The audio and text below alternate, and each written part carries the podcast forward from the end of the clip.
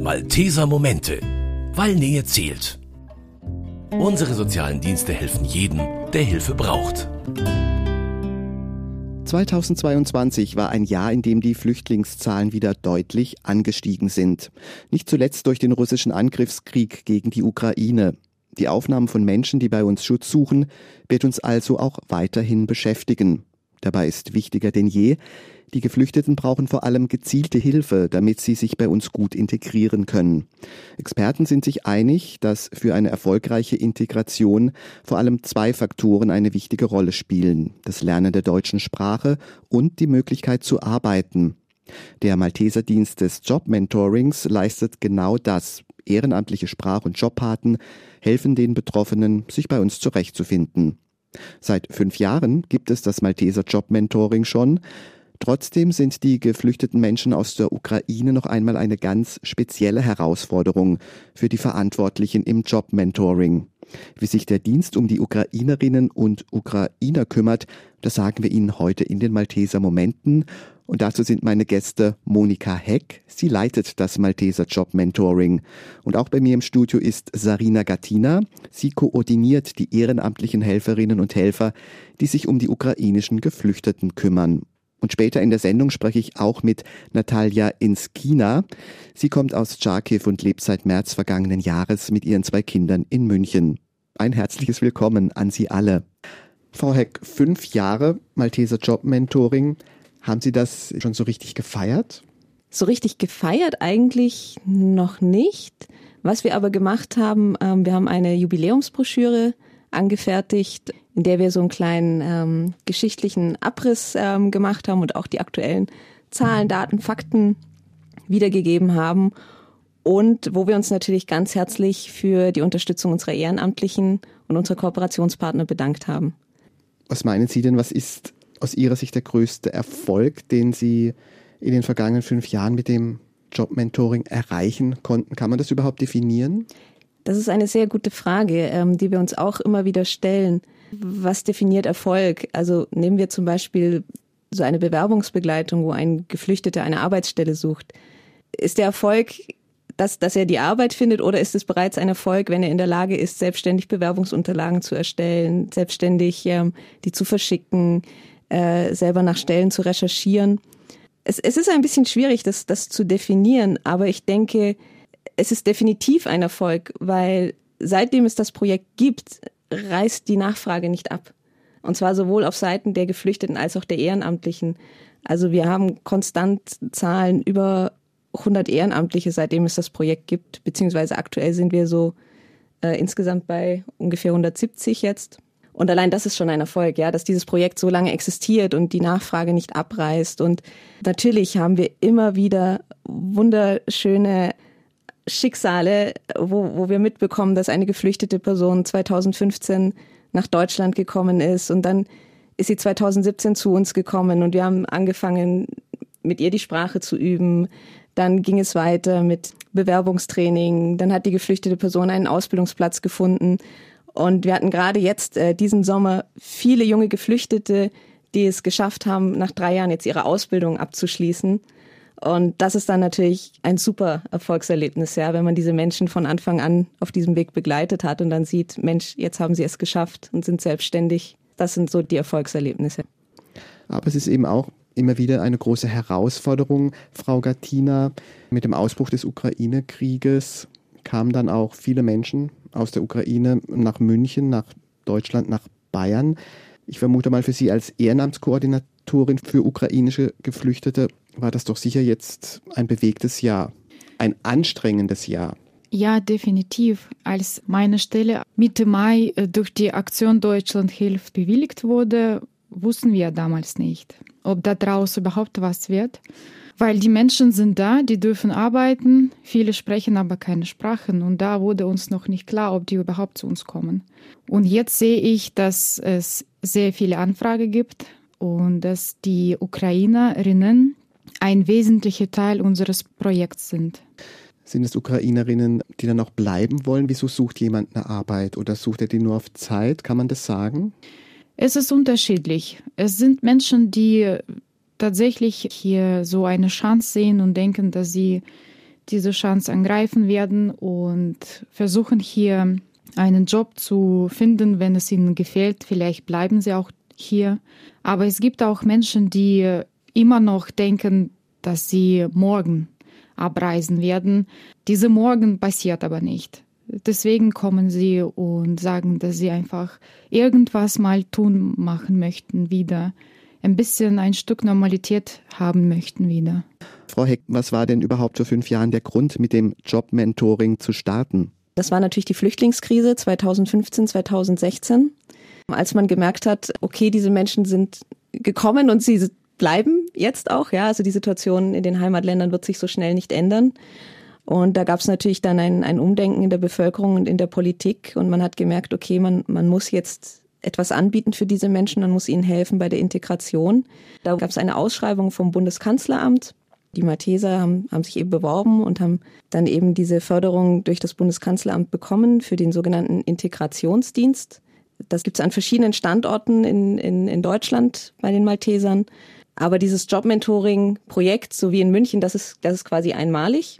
Und das fing eigentlich an mit sogenannten Integrationslotsen. Also die ursprüngliche Idee war, dass man Ehrenamtliche hat, die die Geflüchteten bei den Behördengängen begleiten und ja, bei Arztterminen und solchen Sachen. Und erst nach und nach hat sich dann herauskristallisiert, dass es eigentlich sinnvoller ist, diesen Menschen Deutschkenntnisse beizubringen, dass es sinnvoller ist, ihnen Computerkenntnisse beizubringen, ja. Weil wer heutzutage äh, einen Behördentermin ausmachen will, ja, der muss erstmal ins Internet schauen. Wo ist die Adresse? Wo ist die Telefonnummer? Dann muss man online den Termin vereinbaren. Also so ging das los, dass, dass dann eben meine Vorgängerin gemerkt hat, Mensch, da, da muss noch viel, viel mehr Arbeit geleistet werden.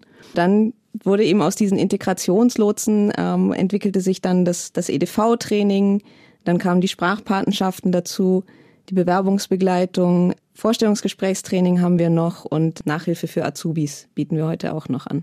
Also diese fünf Module. Wieso ist denn Arbeit so wichtig für die Integration? Ja, meiner Meinung nach ist äh, die berufliche Integration der Schlüssel zu allem, weil ohne Arbeit keine, keine Selbstständigkeit, ja. Ohne Arbeit verdiene ich kein Geld. Ohne Geld kann ich mir keine, keine Wohnung suchen.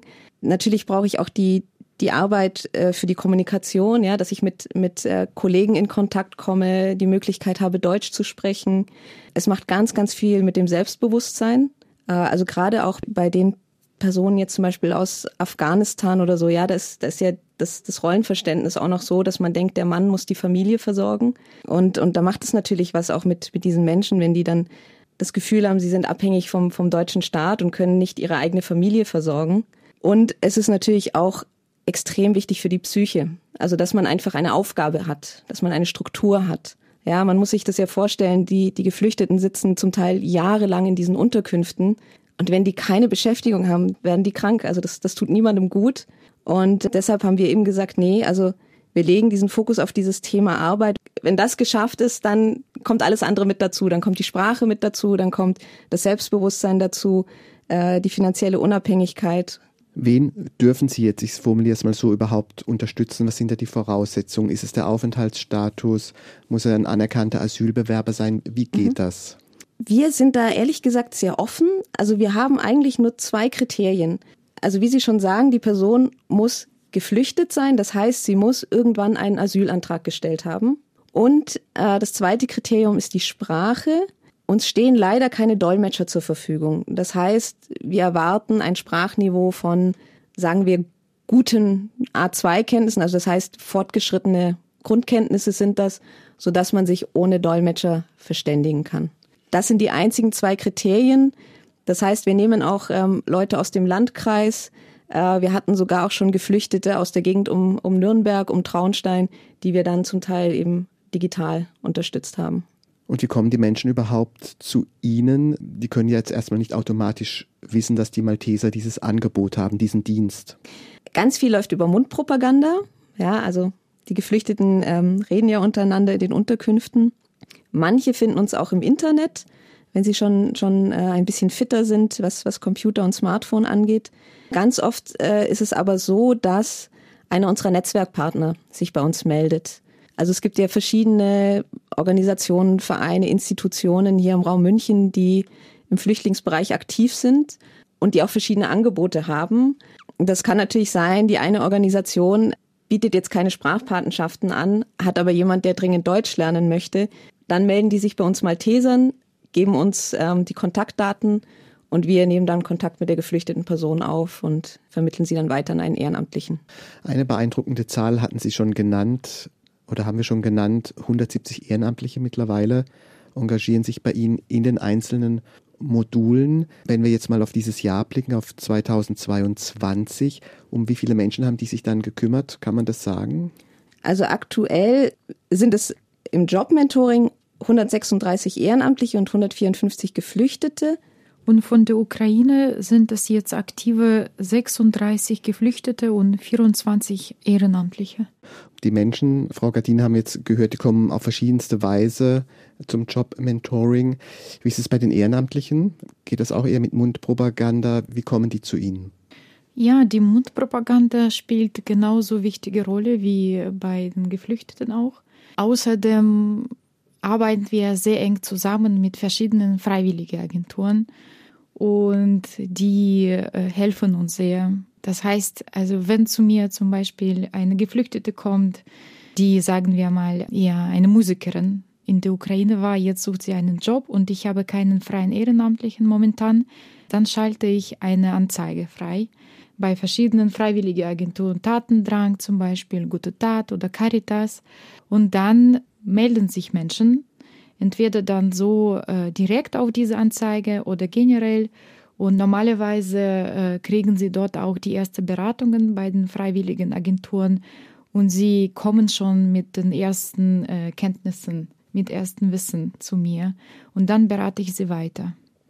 Wenn ich Sie jetzt recht verstanden habe, die werden schon geschult oder Sie schulen die dann auch nochmal? Also wie werden die in diesen ehrenamtlichen Job sozusagen gebracht?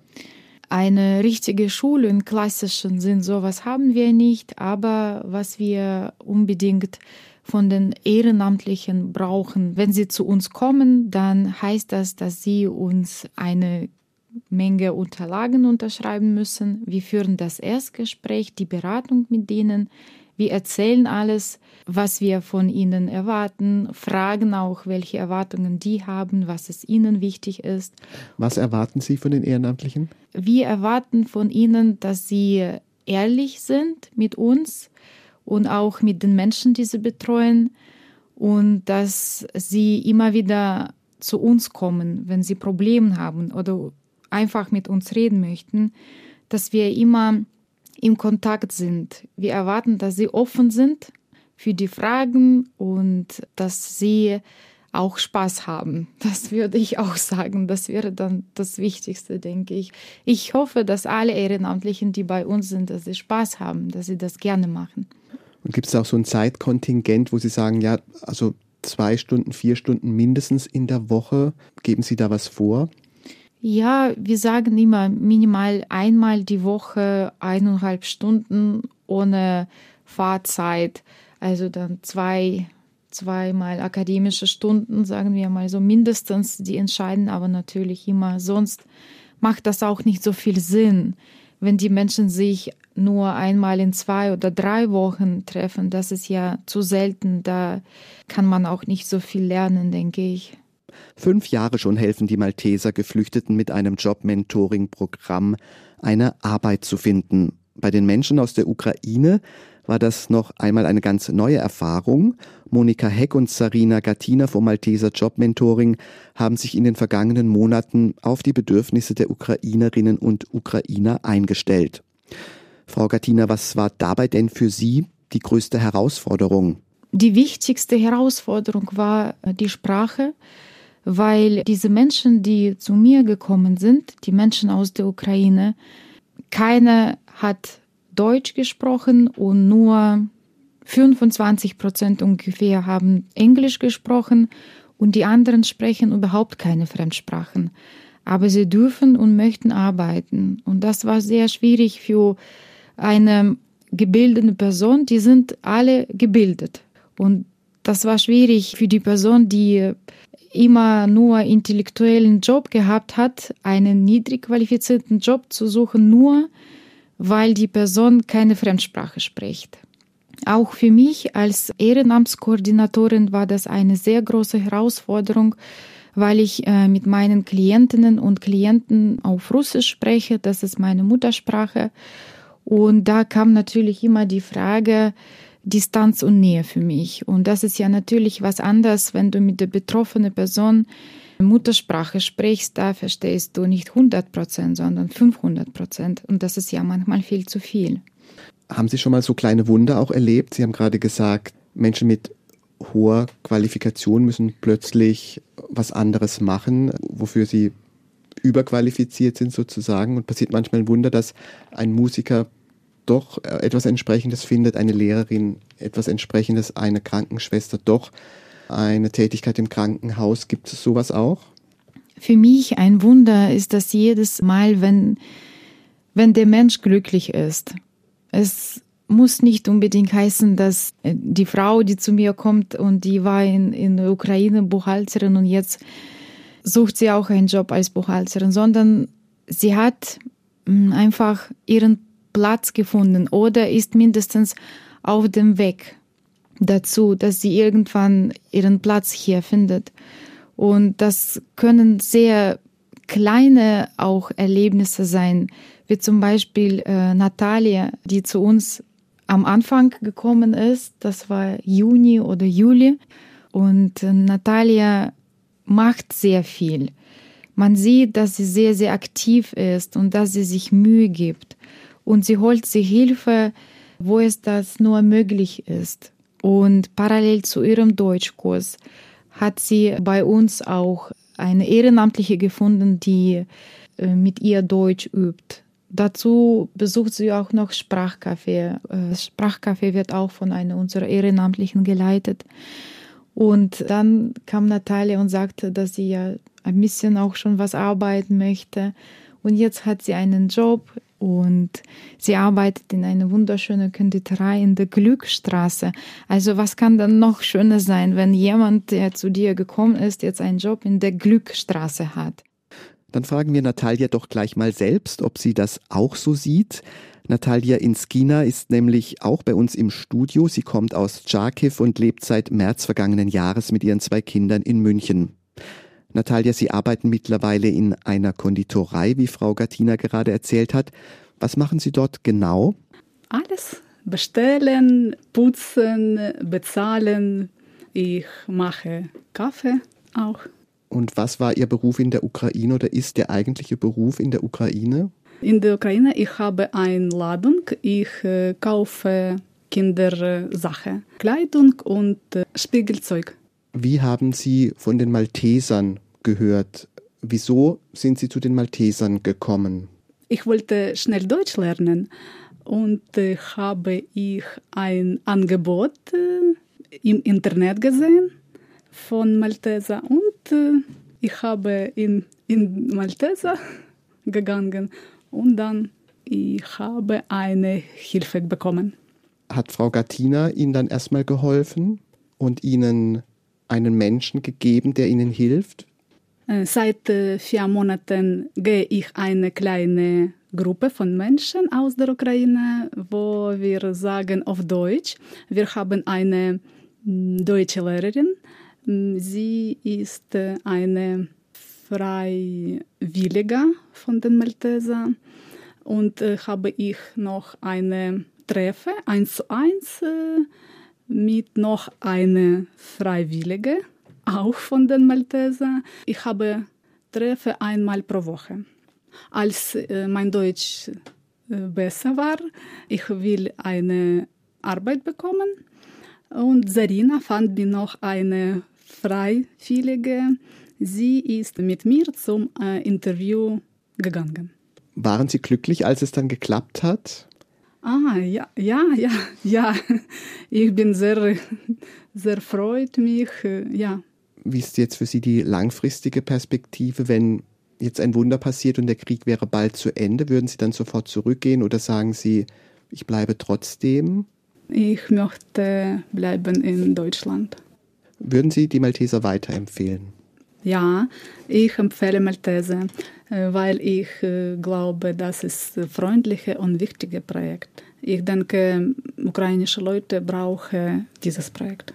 Frau Heck, die Freude bei Natalia ist groß, dass sie es geschafft hat, eine Arbeit zu finden. Das konnte man jetzt, denke ich mir, sehr gut raushören. Schweißt einem das auch mit den Menschen, die einem helfen, zusammen? Entstehen da auch Freundschaften? Ja, doch. Also wir haben Patenschaften, die eben wirklich seit vier oder fünf Jahren existieren wo die Geflüchteten sich immer noch äh, regelmäßig, ja, vielleicht einmal im Monat treffen, miteinander telefonieren, Kaffee trinken gehen, sich an Weihnachten sehen. Also wir hatten zum Beispiel zwei ehrenamtliche Damen, die eine junge Geflüchtete betreut haben. Ich glaube, es ging anfangs darum, ja eine Arbeit zu suchen oder eine Ausbildung. Und inzwischen hat diese junge Frau ein Kind und diese drei Personen treffen sich seit fünf Jahren immer noch und, und helfen jetzt auch bei der Kindererziehung mit. Und also solche Fälle haben wir immer wieder, dass da wirklich Freundschaften draus entstehen. Und das ist eigentlich auch das, was wir uns so ein bisschen wünschen, ja, dass es nicht nur darum geht, jetzt die Sprache zu vermitteln, ja, oder jetzt dann einen Job zu finden, sondern dass die Beziehung ein bisschen darüber hinausgeht und zu einer sozialen Beziehung wird und auch kulturelles Wissen vermittelt wird. Frau Heck, wie geht sie weiter? Bleibt es beim Bewerten oder plant sie auch Neues? Im Moment ist es ja so aufgestellt, dass wir diese fünf Module haben, in denen Fertigkeiten, Wissen vermittelt werden soll, dass die Geflüchteten entweder direkt für die Jobsuche brauchen oder dann eben später für die Arbeitswelt. Also Sprachkenntnisse, EDV-Kenntnisse und so weiter. Und da gibt es natürlich noch Möglichkeiten, sich weiterzuentwickeln. Also was wir auf jeden Fall gerne machen würden, ist, dass wir enger mit anderen Organisationen zusammenarbeiten. Also es gibt ja hier auch das Bellevue di Monaco oder das Projekt Juno für geflüchtete Frauen, Arrival Aid, Social Impact Lab. Und wir merken, dass es gibt wahnsinnig viele Angebote für Geflüchtete, aber das Wissen ist nicht so weit verbreitet unter den Geflüchteten. Und wir hatten eigentlich letztes Jahr schon die Idee, dass wir uns mit diesen anderen Projekten und Organisationen zusammentun könnten und sagen könnten, Mensch, einmal im Monat machen wir so einen kleinen Vorstellabend, wo sich eines der Projekte vorstellt, wo die Geflüchteten dazukommen können, Fragen stellen können, das Projekt kennenlernen können, damit wir ihnen einfach diese Vielfalt an Angeboten näher bringen können. Und dass sie auch einfach gleich sehen, Mensch, diese Person leitet das Projekt, ja, ich, ich kenne die jetzt, ich weiß, das ist die Agnes, ich weiß, das ist die XY und dass sie sich dann trauen, auch diese anderen Angebote zu nutzen. Weil wir merken, dass die meisten Geflüchteten da wirklich so eine Hemmschwelle haben. Ja, es gibt tolle Angebote von Frauenboxen über Fahrradkurse, Schwimmkurse, Musikgruppen für Geflüchtete. Und ich sage das auch den jungen Leuten immer. Ich sage, komm, geh mal dorthin zum zum Bellevue de Monaco, zum zum äh, Boxen. Aber sie haben Angst und man muss wirklich so, so einmal gemeinsam diesen ersten Kontakt herstellen und dann trauen sie sich alleine dorthin zu gehen. Und deshalb wäre so ein Traum, ein Plan von mir, dass wir da enger zusammenarbeiten und die Organisationen sich bei uns so ein bisschen vorstellen, dass diese Angebote verbreitet werden und mehr genutzt werden können. Und Sie, Frau Gattina, glaube ich, wünschen sich für 2023, dass auch weiterhin so viele Ehrenamtliche mitmachen. Ja, ich freue mich sehr, sehr auf Sie, unsere zukünftige Ehrenamtlichen. Je mehr, desto besser. Wir sind eine große, tolle Familie mhm. und äh, ich werde mich sehr, sehr freuen, wenn uns Menschen kontaktieren, egal äh, mit oder ohne russisch, ukrainisch Sprachkenntnissen. Wir sind für alle offen und freuen uns auf alle. Genau, also wir haben alles von 17 bis 81 bei unseren Ehrenamtlichen. Also von daher sind wir ein gemischter Haufen, aber ich glaube, die Stimmung ist super. Also ich, ich glaube, das ist so ein bestimmter Menschentyp, der, der so etwas macht. Also das sind alles sehr offene Menschen, sehr herzliche Menschen, die den Kontakt suchen und sich gerne austauschen. Und deswegen ist das wirklich eine super schöne Gemeinschaft. Ich genieße die Zusammenarbeit sehr mit den Menschen. Dann hoffen wir, dass auch in Zukunft sich viele Menschen in unserem Land für die Geflüchteten weiter einsetzen werden. Frau Heck, Frau Gattina, danke, dass Sie bei uns waren und das Malteser Job Mentoring mit dem speziellen Fokus auf die Menschen aus der Ukraine vorgestellt haben. Und das waren die Malteser Momente für heute. Am Mikrofon war Paul Hasel. Ich wünsche Ihnen allen eine gute Zeit. Das waren die Malteser Momente, der Podcast der katholischen Hilfsorganisation der Malteser in Zusammenarbeit mit dem katholischen Medienhaus St. Michaelsbund und dem Münchner Kirchenradio.